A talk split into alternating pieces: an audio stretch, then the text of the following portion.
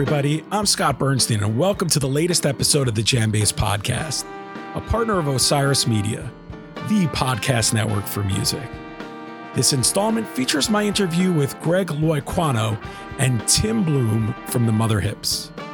The band, who recently celebrated their 30th anniversary, also features bassist Brian Rashap and drummer John Hofer.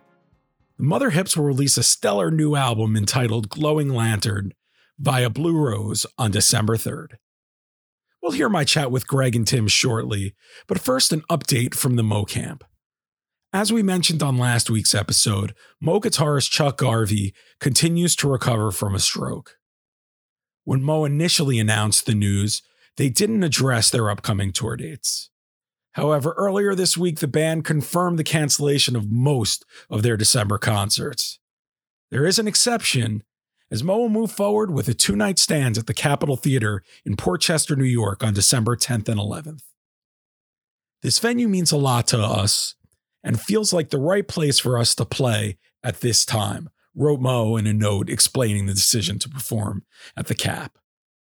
We plan to have some special guests join us throughout the night and hope you can join us, added Mo. Tickets for both shows are on sale now. Our thoughts and love continue to go out to Chuck. And for those who want to help, a GoFundMe campaign has been established by Mo fans to cover some of Chuck's out of pocket expenses. In news that brings a huge smile to my face, over a $100,000 was raised in just the campaign's first three days.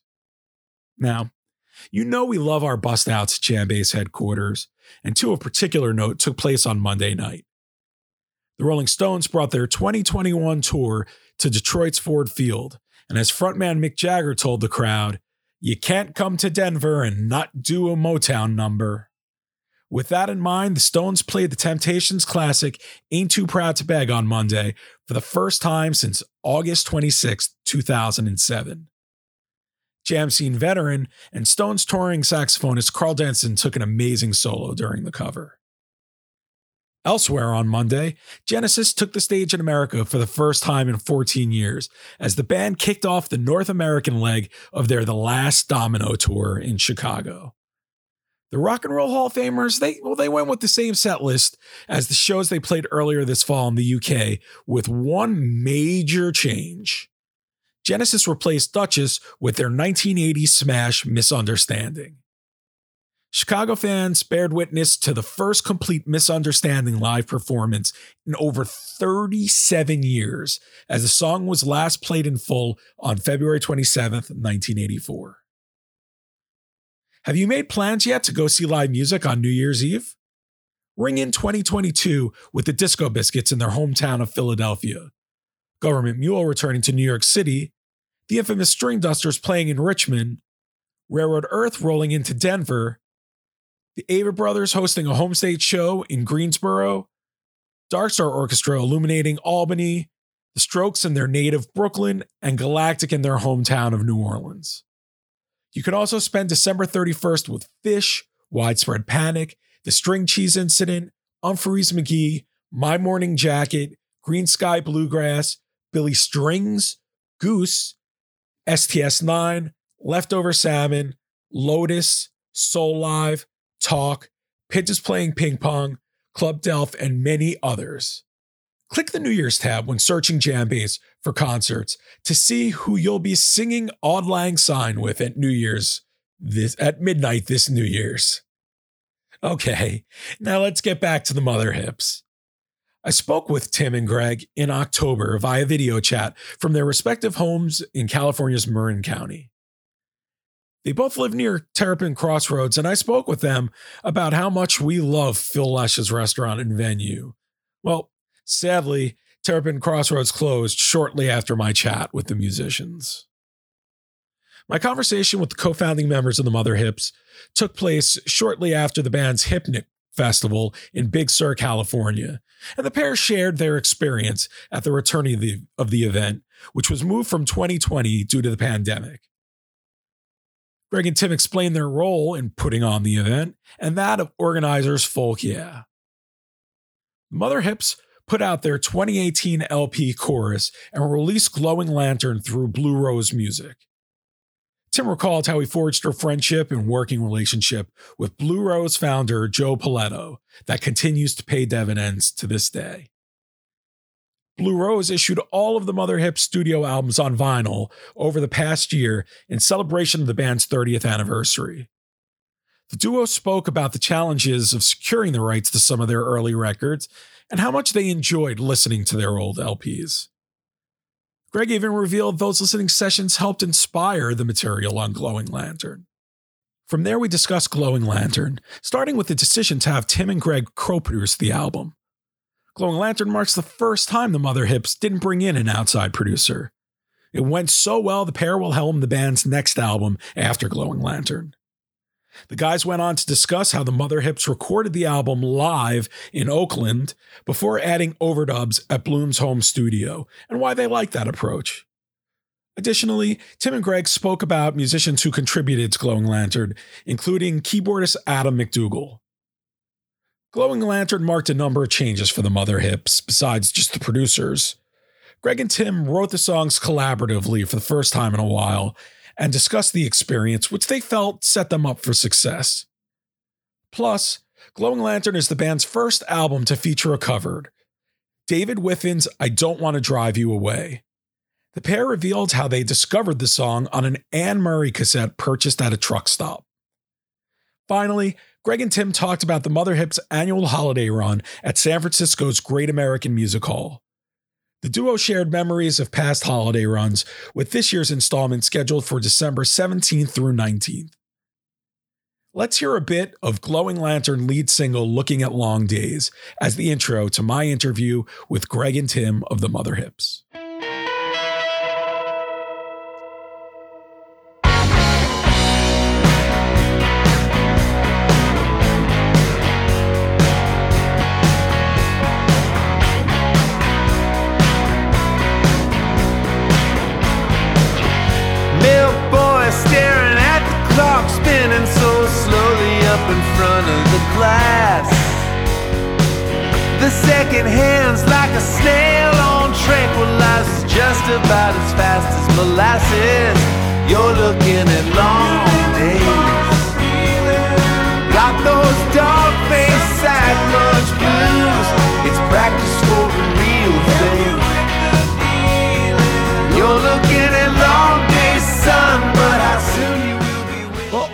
With Tim and Greg, and we're excited to have them back on the Jam Base podcast to discuss their fantastic new album, Glowing Lantern, and more.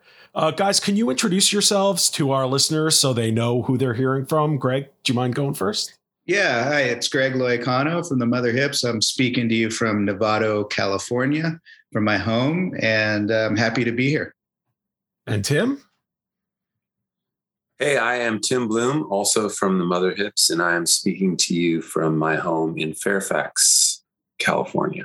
Terrific. We were talking before we started about how cool it is to be that they're very close to Terrapin Crossroads. And I am very jealous of that. That is an, an, amazing place. And especially once the bar shows get going again and uh, they can do more indoor stuff. Indeed. Yeah. But the outdoor venue is really great. The Mother Hips played there in July and we had a wonderful time out there. Terrific. And and speaking of live performing, we're recording this uh, just the weekend after the return of Hipnic, um, your yep. f- festival in, in Big Sur. And before we get into Glowing Lantern, uh, how did this year's Hipnic go?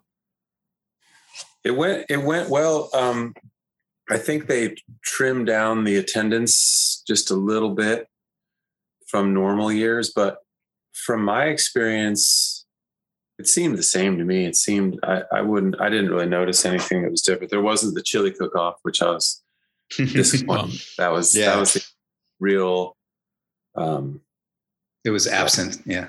Actual difference. You know, it just seemed the same to me. What do you think, Greg? Like I yeah, I definitely miss the chili cook-off too, for sure.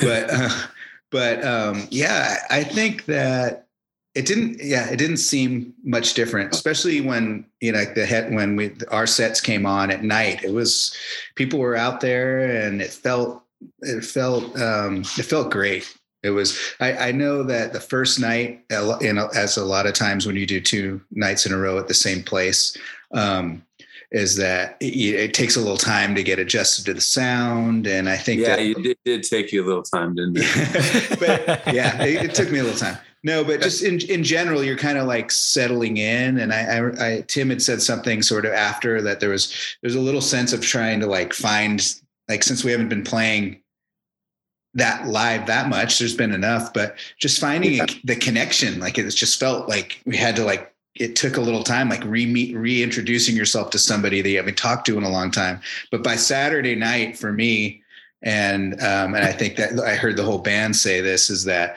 it was it was on by like the first note and it was really happening. And Friday was great too. It just had a had a uh, an energy of like settling in. So more so than the normal Hipnic, but yeah.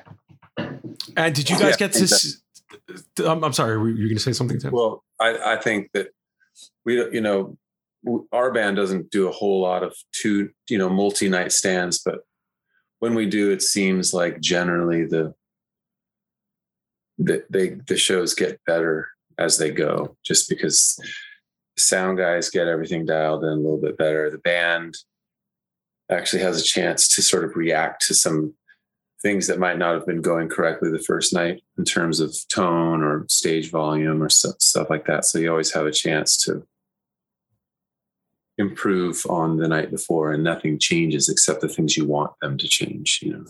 Yeah. But it was a great weekend, man. There were so many good so many great performances Love played their their album Forever Changes. I mean, there was one original guy, and the rest of the band is the band Baby Lemonade, and they played that entire record, which is an influential record. I mean, we were listening to that record in Chico in the first you know first couple of years of the band being together, and then Vetiver. We got to listen to Vetiver and Little Wings and um, Ramblin' Jack. Yeah, I mean, it's just a great great lineup and and no tavern shows, which felt good. Like it was nice to, not to have to worry about being indoors. I, I felt sure. very comfortable where I could be have as much space as I needed to, and and there's the the grounds are big there, so anybody that needed to sort of get space could. Yeah, plenty of fresh air. Yeah. And you guys, do you guys curate the lineup with Britt of uh, Folk Yeah, who's such a great guy? Mm-hmm. Yeah, yeah, we work we work with Britt on getting bands that we all agree on, and um, Britt is really the you know he's he he's by far the most important guy. Oh, he, yeah, he does the whole he does all the work, and we just are lucky enough to get to work with him on that. And um, but he's really the, the MVP of the of the whole thing every year. He works his butt off. Yeah, and you guys are celebrating your 30th anniversary this year, a little later than planned due to the pandemic. Um, mm-hmm. But part of the celebration was the release of your first nine albums on on vinyl. Um, first, that, that came out through through Blue Rose Music, and who's yeah. putting out Glowing Lantern. Um, how did you start working with with Joe and and the Blue Rose team? You want to um, jump in on that, Tim? Yeah, sure. Um, we have a, a close friend uh, named Jason Crosby, who's a spectacular musician and friend, utility he, player. Yeah, yeah, he's incredible, and he he had like somewhat recently moved from the East Coast, I think. So he was showing up at at Terrapin a lot and a lot of places in Marin County and in Northern California in general, because he had just moved out here, and so I became friendly with him and um, and he asked me if I would help him write some songs for a record he was recording, a solo record. And so we happened to be uh, doing some shows in in Kauai. We had a bunch of time to hang out, sit around and play guitar. We wrote some a bunch of songs for his new record, and then we came back to his house in Sonoma to rehearse. And Joe Poletto, who's the, the, the founder of Blue Rose Music, he came over to hear the songs and I met him for the first time. And um, he really liked what we had done together, what Jason and I had done together. And he asked me to record a version of a Steve Forbert song for a Steve Forbert uh, covers album that he was putting out. And that went well and he liked that. So Joe and I just became friends and he wanted to sign me as a solo artist, which he did. And it was awesome. It came at a really good time for me. I was in the hospital a lot, um, recovering from a, an injury. And he, it was just good timing because it gave me like this purpose. And he, he was very, he's a really active guy. He always has a lot of plans, a lot of, you know, I started recording music for him right away and it pretty much hasn't stopped for however long that's been six years, five years now. And pretty soon I started telling him about Greg and and also the mother hips at, at the same time. And he hadn't really heard of the mother hips or he hadn't even really checked checked him out. But as soon as he did, he he started hanging out with Greg and listening to what Greg was doing and listening to what the hips had been doing. And he got really, Joe got really excited about all that stuff too. So he offered the hips and Greg both record deals um, not too long after that. And then we just started cranking out solo records and, and Mother Hips records. Yep. Pretty much constantly working on something. Um, yeah between th- those three projects. You know, it's really it's been great. Yeah, Poletto has been just yeah. an incredible, an incredible uh, thing to happen to our band. He's just so motivated and he just makes stuff happen, and we just try to keep up with him. And not yeah. to mention, he's got a foundation too that helps raise money for yes, underprivileged right. children, I, I should, which is great. Yeah, I should mention yes, what you just said. Um, Joe Poletto started the Blue Rose Foundation before the label um, to help underprivileged uh, preschool age kids get um, proper educations, like um, through grants and scholarships.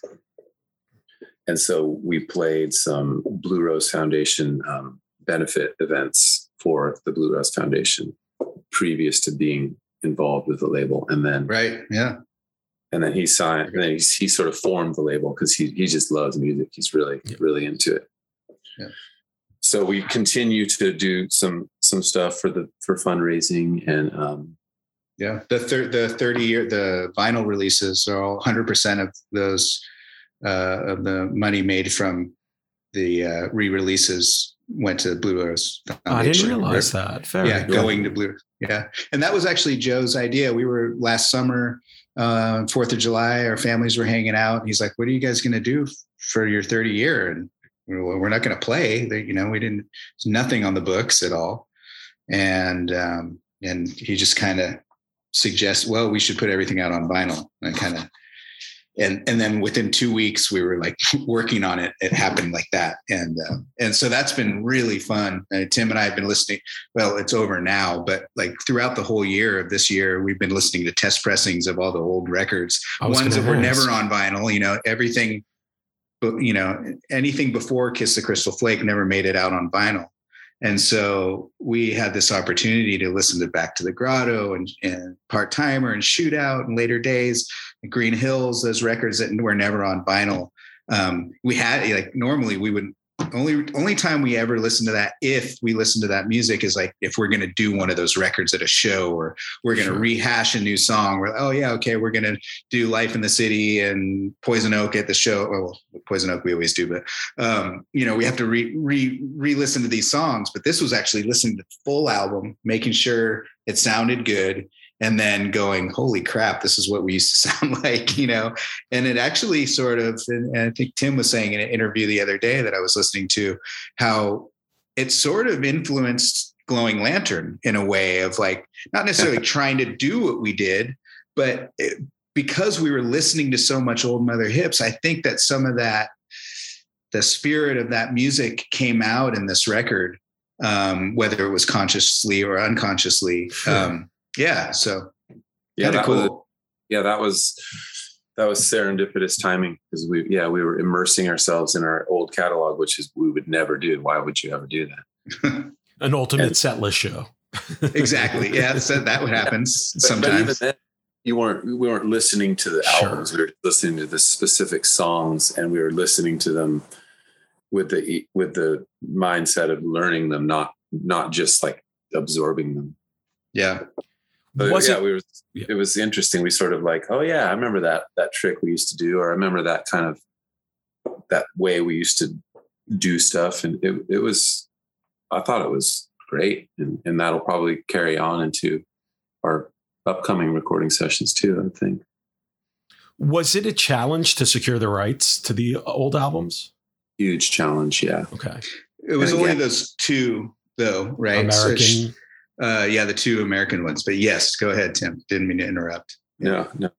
Um, Shootout and and Part Timer Goes Full were both owned by Warner Brothers, and we had tried off and on through the years, or many many people on our behalf had tried to secure those rights, and we were unsuccessful for for years and years and years. And um, some of the you know the office gals at Blue Rose just made it happen. They they figured it out.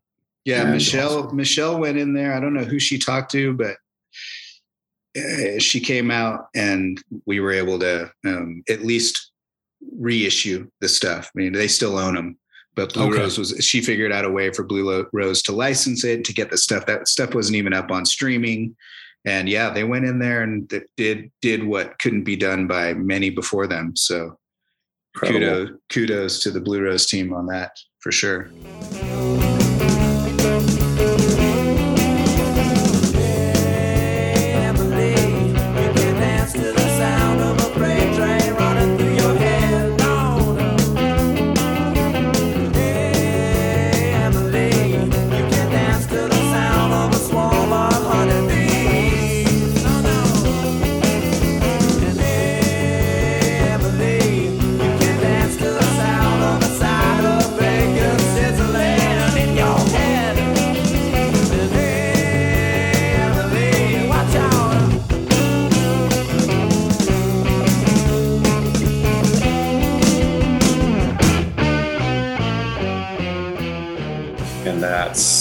Think that's had a, a really positive um, effect on the people that are listening to our music because now people can actually hear those records that were pretty formative in, for our band and they're pretty a pretty important part of of our musical story and our musical history. And it would be like it would be like reading a novel but you only had like the the last half of the book. Sure. and you'd be like oh it was really good. That was a good book. But I, i'd sure like to know what how it got to the point where i started reading it. That's a great pretty point. important. And one more thing before we get to uh, Glowing Lantern, and I wanted to thank you guys because Jambase had the pleasure of premiering a hot lunch with the Mother Hips, um, yeah. a uh, movie, uh, a short film that you guys put together um, that was previously unreleased, featuring footage from your early da- days. And one thing I was unclear on was why wasn't it released back then? Do you recall? I, I, uh, I think it was just, you know, our friends, you know, Mark Sundin and Christoph Sertik, who were following us around and helping us on the road, and they took that footage. I think they just kind of made it for all of us to check out. It was never eh, right. Like I don't think. At, home it was just like home video Basically. yeah, it was just for us to to stoke on and be like, oh, cool, and and especially back, you know, it's I and by the way, thank you and JamBase for doing that Yeah. because when I, I showed it to Kevin, you know, we ended up having somebody maybe Bill DeBlanc found it, you know, the whole thing for us. It was kind of floating around. And I was like, Kevin, this thing's really interesting and cool, but it's old and it's pretty crappy uh, and it's long. You know, it's it's not wasn't super long, but it was like longer than con- a lot of content. You get a Sure. video that's three minutes long, and that's already past people's attention span. Um, so Kevin was like, I don't know, it's pretty cool. So I'm really glad you guys put it out because for us it's cool, but we might, you know, other people it's like, you know, watch these guys walking around Northern California. So, oh. but yeah, it was never, it was just those guys did it because they could and wanted to, and it basically did it for all of us just kind of see.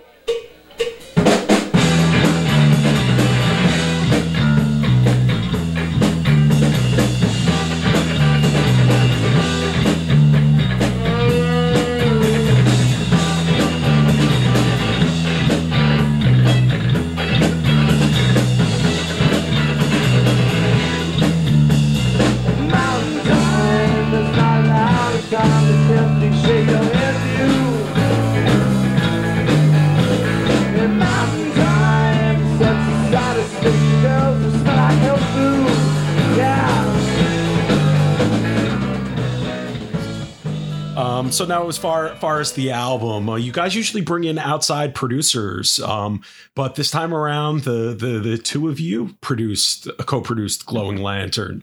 Uh, first, can you tell me about the decision to go without an outside producer? Um, I mean, that basically came from the label. Um,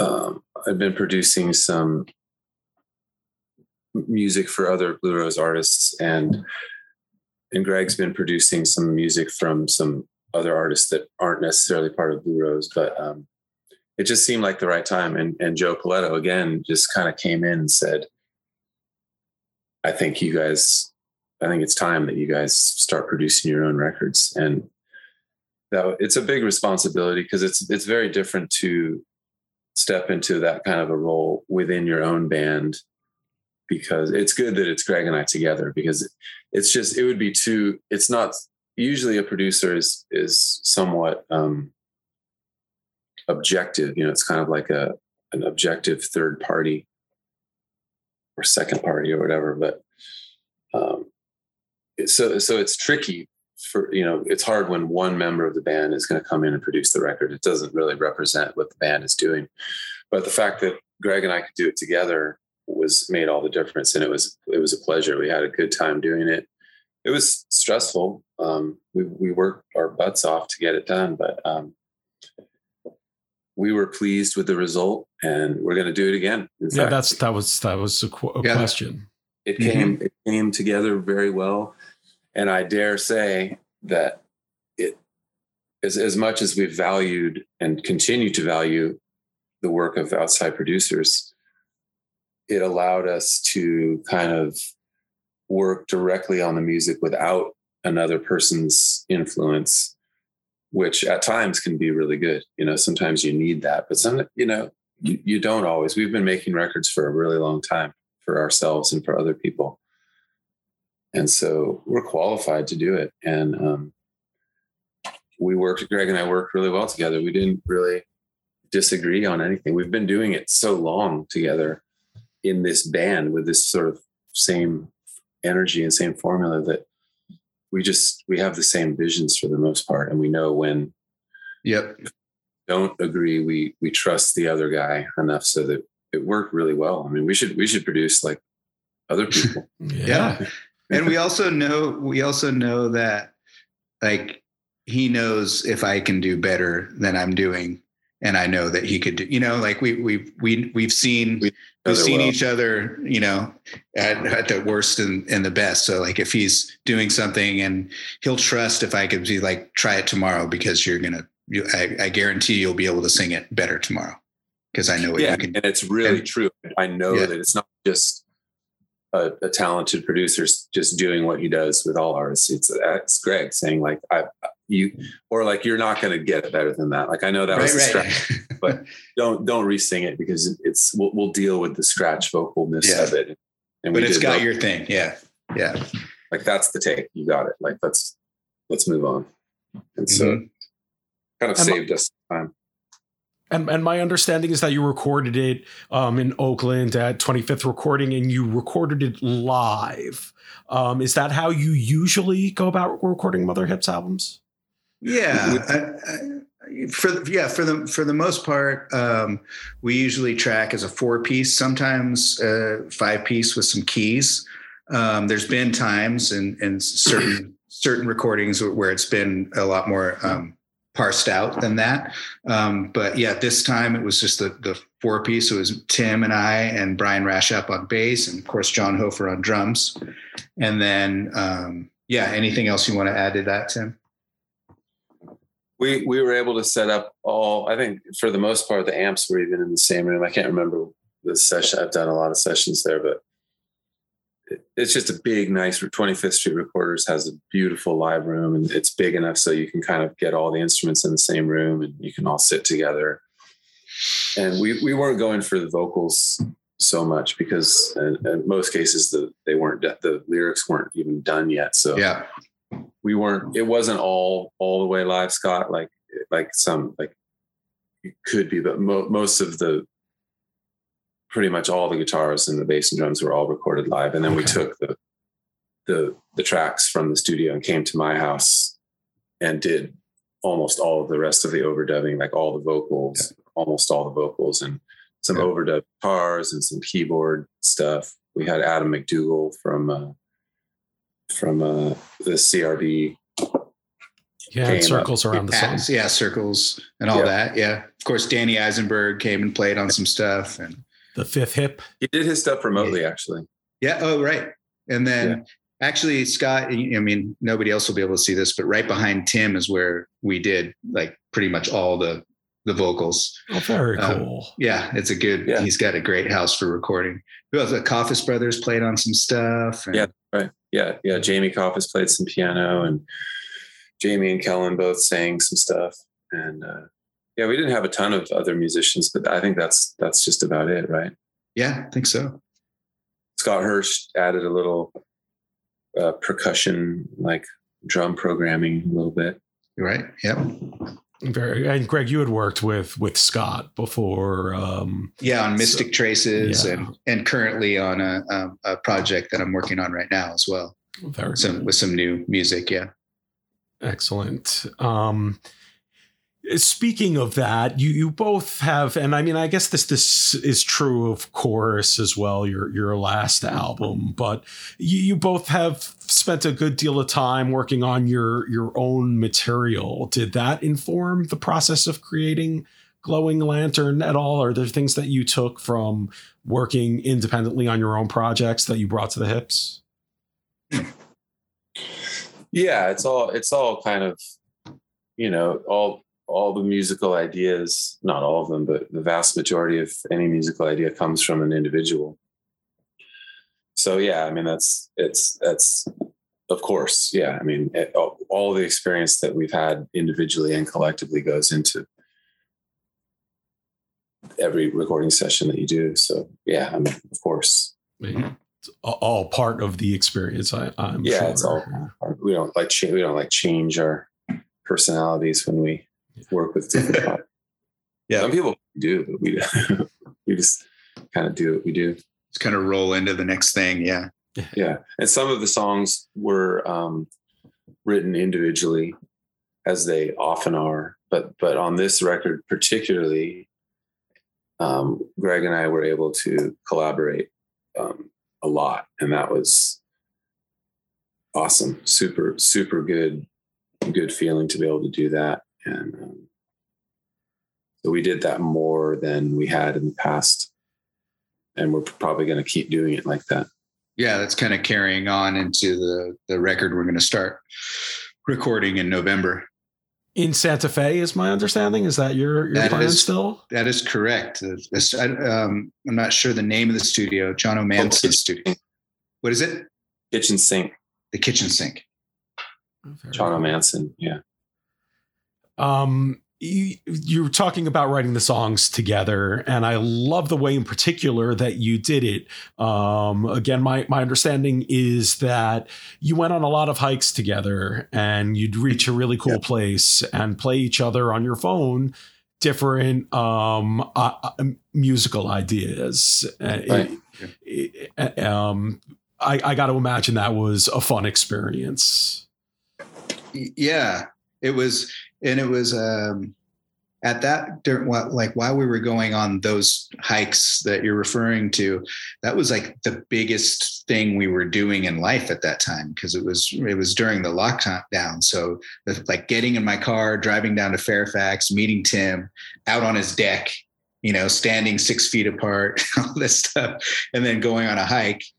Um, that was like a big day Sure. you know and so there was that fact um, but also the more we did that and we were talking on the phone you know a, a lot more than we've ever talked on the phone. I don't, I don't remember us ever talking on the phone except maybe on like when we were in college on like christmas break or something like that you know? But otherwise we're, we either text or we get an email see you there and then we talk to each other at shows and then we're when we're on our own uh, doing our own stuff we stay in contact, but we're not necessarily talking unless something Yeah. really needs to be talked about. We were talking every, we still are, but we were I mean, during the pandemic. I think it started just by checking in on each other's mental health and what are we going to do as far as survival, as far as financially, and Yeah, how's, what- how, how are you-. Yeah, yeah, exactly. What what what are you starting to work on uh, as for your next job, and how are your how are your parents, you know, and all that Yeah. stuff, and that just sort of rolled into the music. I think I think that that and and in a way that, that it was a really good setup for doing more um, collaborative songwriting producing together mixing together. I mean tim was really at the head of the mixing but i was right you know right there with him the whole time. Yeah. and lear- learned a lot. I'm hoping that each you know on this next one when we mix it together i'll be able to um, partake even more. Um, but it just sort of set in a in an interesting way those hikes and this sharing the voice memos and stuff sort of set it up just right so that when we did get um, into the studio and then like by the time i think you know when we day one of tracking in oakland to you know day whatever it was finishing up the mixes was within like a month and a half of of Yeah. time which is by far the quickest we've ever done a project like that. And there was a timeline which was great. We kind of need that. Otherwise we'll just let it ride forever you know?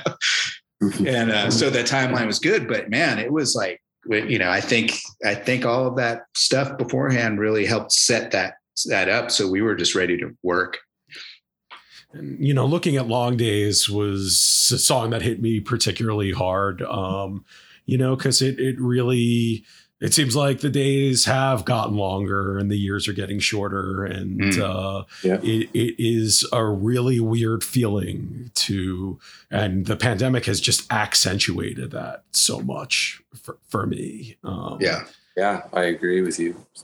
so it was cool to hear a song that that dealt with that. But my favorite song on the album is is uh, Clay Mask Clown. I mean, it's, it's got such a powerful groove. Um, could you tell me about how that song in particular came together?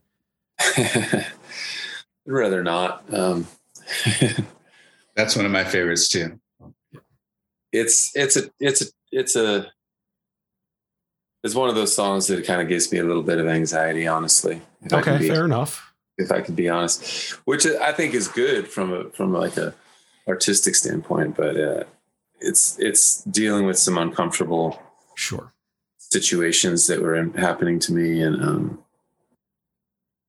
it it's like once in a while. I like I said, I think it's good, but once in a while, you you kind you kind of go for it lyrically, and the devil take that. Well, a- as a listener, I per- particularly enjoyed it, so I just wanted Well, I'm to glad someone can. share Yeah. that. but, but Greg actually was I, I I I had you know some serious talks with Greg about i made him do it okay. It's your fault yeah no I mean but yeah we were you know obviously bouncing off lyrics off of each other and it was you know Greg probably at some point said like shit that's that's that's tough that's that's kind of gnarly um and maybe it doesn't come across that way if you don't know the, the backstory which I will not share but Sure. um, Mhm. it's nothing you couldn't imagine. But Greg sort of said, "I think you should go for it." Um, I don't know if he had like a whole lot of conviction in it, but he did say it. it worked somehow it stayed on the album and and it's also scott one of my favorite tracks the energy and the just it's such a rocker you know Yeah, and it, it, that, that definitely harkens back to some of the old hip stuff but with with a different newer energy and then the the idea of sort of you know we always have our um what we call puppets you know like the sort of the the what References. what's the references you know? And i know that certain people in, in certain studios they have the, the the reference jar. If you make too many references to other bands then you have to put money in it. Um, yeah, like but- Yeah, that you can't do that one. yeah, you can't do that. Uh, You can't you can't make any references and you know certain like Dave Schools had the tip jar the the reference jar out. You know, you had to you know when I was just doing that stuff with him, and so trying not to mention any references when you're in a studio, it's like have to Yeah. anyway. Back to what I was talking about is sort of there was this Who vibe to the song Definitely. that we were trying to capture, and right then there. Yeah. Well, I just put it in. I just put five bucks in the in the jar. I just I just PayPal Dave Schools. Yeah. Um, and uh, and so, but I think you had s- come up with you know the synth kind of you know Baba O'Riley. Is it Baba O'Riley? I think the the Yeah. one with the and. And sure enough, when we had Adam up there, Adam had at McDougall, he had his uh, Moog, and we were messing around with sounds, and he just he's really amazing at that stuff. That was I have actually have some good video of Tim standing next to Adam and them talking about um, that that loop that's happening, Sure. which he performed. It wasn't even arpeggio. He was like Yeah. performing the arpeggios. Wow. That's the craziest thing about what Adam McDougall did on on Clay Mask Clown is that he normally when you use like a sequencer or an ar- arpeggiated sequencer like that, you play the band plays to this to the arpeggio speed. It's like the click track. Sure. But we had recorded the song already, Yeah. and I don't think there even was a, not a usable click track on that on those floor takes. And so the only way Adam could get that to work is to actually play the arpeggios with his right hand the whole time.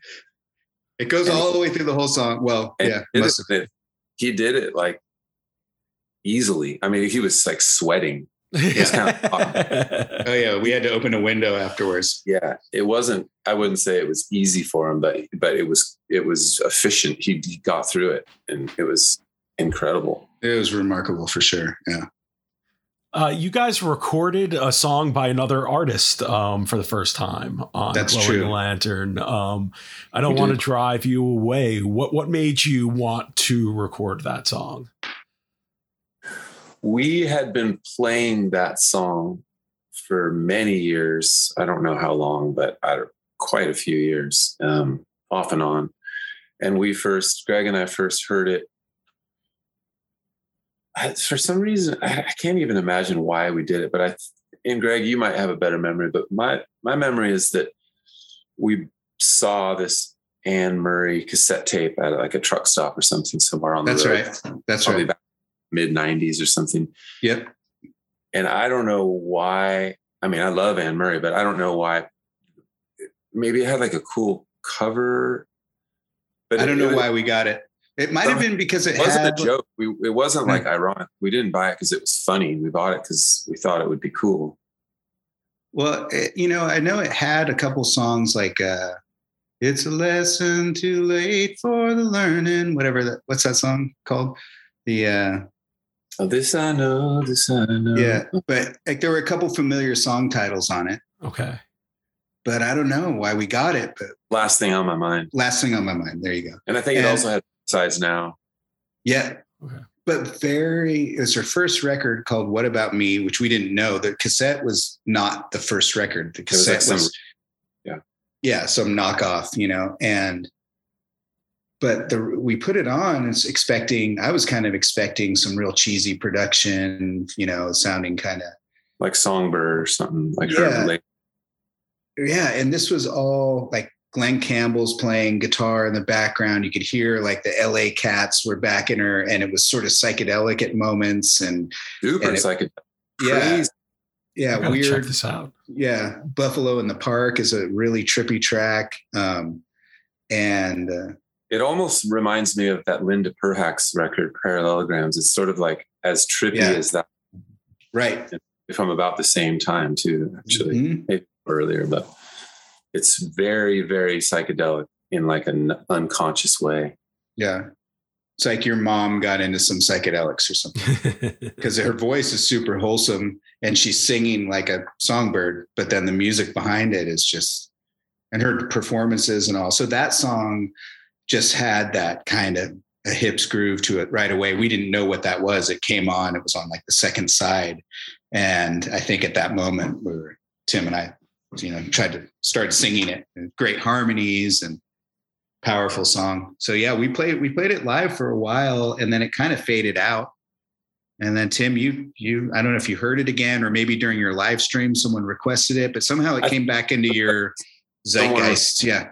Someone requested it, and I, I was, and I was just going through the list of requests, and it was like, oh, I, I think I could just play that one. That's that, you're always looking for the easy ones because you don't have to work as hard.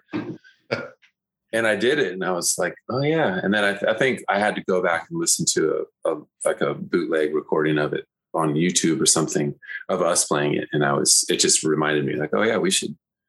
That thing's perfect. It's very like Mother Hips style. I've been wondering and I'm thinking about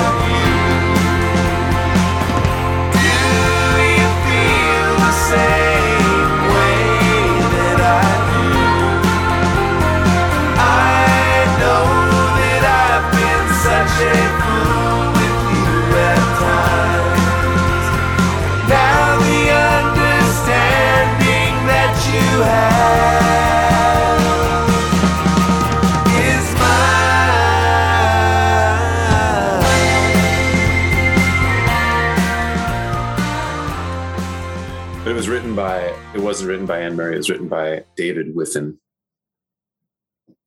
And did it come early in the process of recording it that you made the decision, uh, or early in the process of Yeah. recording Glowing Lantern? So Yeah. yeah. Yeah, Very It- cool. we were we were kind of fishing around for some songs and we decided that we would do song in a can which is a, a- one of our own songs from many many years ago that we had never made a suitable recording of it's never been on a record before and um, we decided we would do that and then we would decided we would do this david wiffen song which was like you said scott that was the first time we'd put a cover song on a mother hips record 30 years. I think it's uh, time. It's about time to do it every 30 years. Every 30 Yeah. years. I look forward to see what's coming in 2051.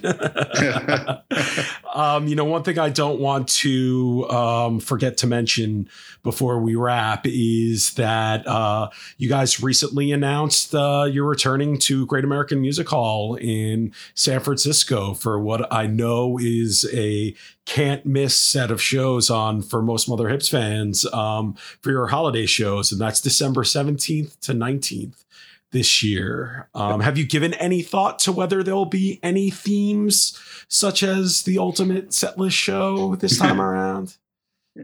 Not yet. We're just we're just hoping they happen. Sure, that's that- fair. at this point, you know, and and uh, you know that's the main thing, um, and that ev- you know leading up to it, that people are healthy and and um, but we'll see. You know that time's coming. We'll start we'll start seeing what what might happen. At the last time we. The last time we did one in person in 2019, we did the songs songs we grew uh, grew on, and those were songs that had influenced us from like in, in our adolescent years and so we each picked songs to do you know i did i did an acdc song and a bo diddley song and tim did you know little richard and a kiss song and even Buddy. danny i danny I, oh but yeah buddy holly danny eisenberg we got him to sing uh, one which was great john hofer sang one john, john hofer who had Year of the cat. he sang year yeah year of the cat i mean That's so so awesome. yeah so now that actually now that you say that i'm kind of start maybe start thinking about Get what the, kind of get the wheels there might be. turning a It's little fun. bit. yeah it's fun it's fun to do it's yeah. Yeah, we're yeah. And it definitely brings the band together beforehand rather than just okay we'll, we'll see you at the show and maybe we rehearse for a night. That way we have to rehearse for a few days and and think you know think about things together. So thanks for bringing that up scott. Excellent. I'm glad, and I really hope to make it out for uh, Oh, one of these years. yeah you let us know. Yeah we'll we'll we'll happily save a seat for you you know Excellent. Uh, and last question. Again, you earlier discussed that you are going to soon begin working on another album. Um, do you have the material ready at this point for that next album? sure. Yeah. Ready to go. Just Yeah. waiting for the date. and it will be co- co-produced by the the two of you gentlemen. Yep, it correct will. Yep. Excellent. And John O'Manson, from, who we knew from our early days um, going to New York City. yeah, New York City He fixture. relocated to Santa Fe many years ago, I think now. And he's going to engineer it and help us through the process. yeah And uh, we, yeah, we have some stuff. We're working on some stuff. By by no means are we prepared. But we we have another. We have a month from tomorrow. Absolutely. Wow. It's getting closer. But we we we seem to operate well um, when we have a deadline. It's it's good for us, Excellent. right? really good. Oh, yeah, absolutely. Very, Ex- very. Excellent, gentlemen. Well, I really appreciate your time. Um, Glowing Lantern uh, is coming out in December on uh, Blue Rose Music, and uh, we'll be sure to to point it out. And, and thanks again for your time, guys. Yeah. Thank you, Scott. I appreciate it. Thanks for always being willing to listen to our stuff and talk about it and share it with the with the folks out there. It's always Yeah. always appreciated. I think I, I feel like JamBase has a very important relationship with the Mother Hips. It's always doubt. been a big band um, for for us, and and it's been since since we started uh, o- o- over 22 years ago. At this point, we've been writing about your band, and Yeah. certainly when when I came in, it was important to me to keep up that relationship. Yeah. We're grateful for that. Yeah. Thank we you. are. All right, be safe, gentlemen. All All right, right, man. take take it easy, guys.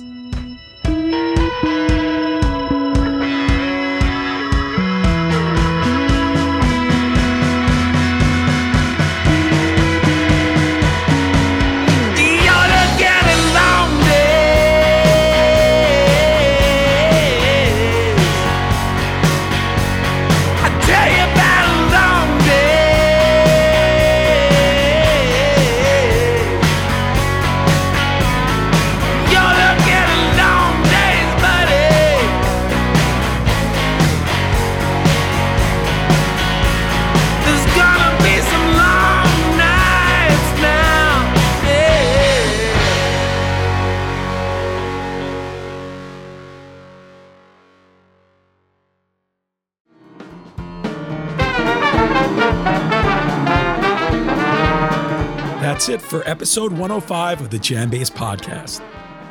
Unbelievably, we're nearing the fourth anniversary of the podcast launch in late 2017. We're extremely grateful to everyone that has listened over the last four years and 100 plus episodes. If you haven't yet, subscribe today to the JamBase Podcast on Apple Podcasts, Spotify, Stitcher, and Google Podcasts. We'd love to hear from you, so leave us a review and let us know who you'd like to have interviewed on an upcoming episode. Thanks to Greg and Tim for taking the time to talk with me. Glowing Lantern arrives on December 3rd, and I bet you'll enjoy it as much as I did. Also, much love to Jake Alexander for producing this episode. Be safe out there and go see live music.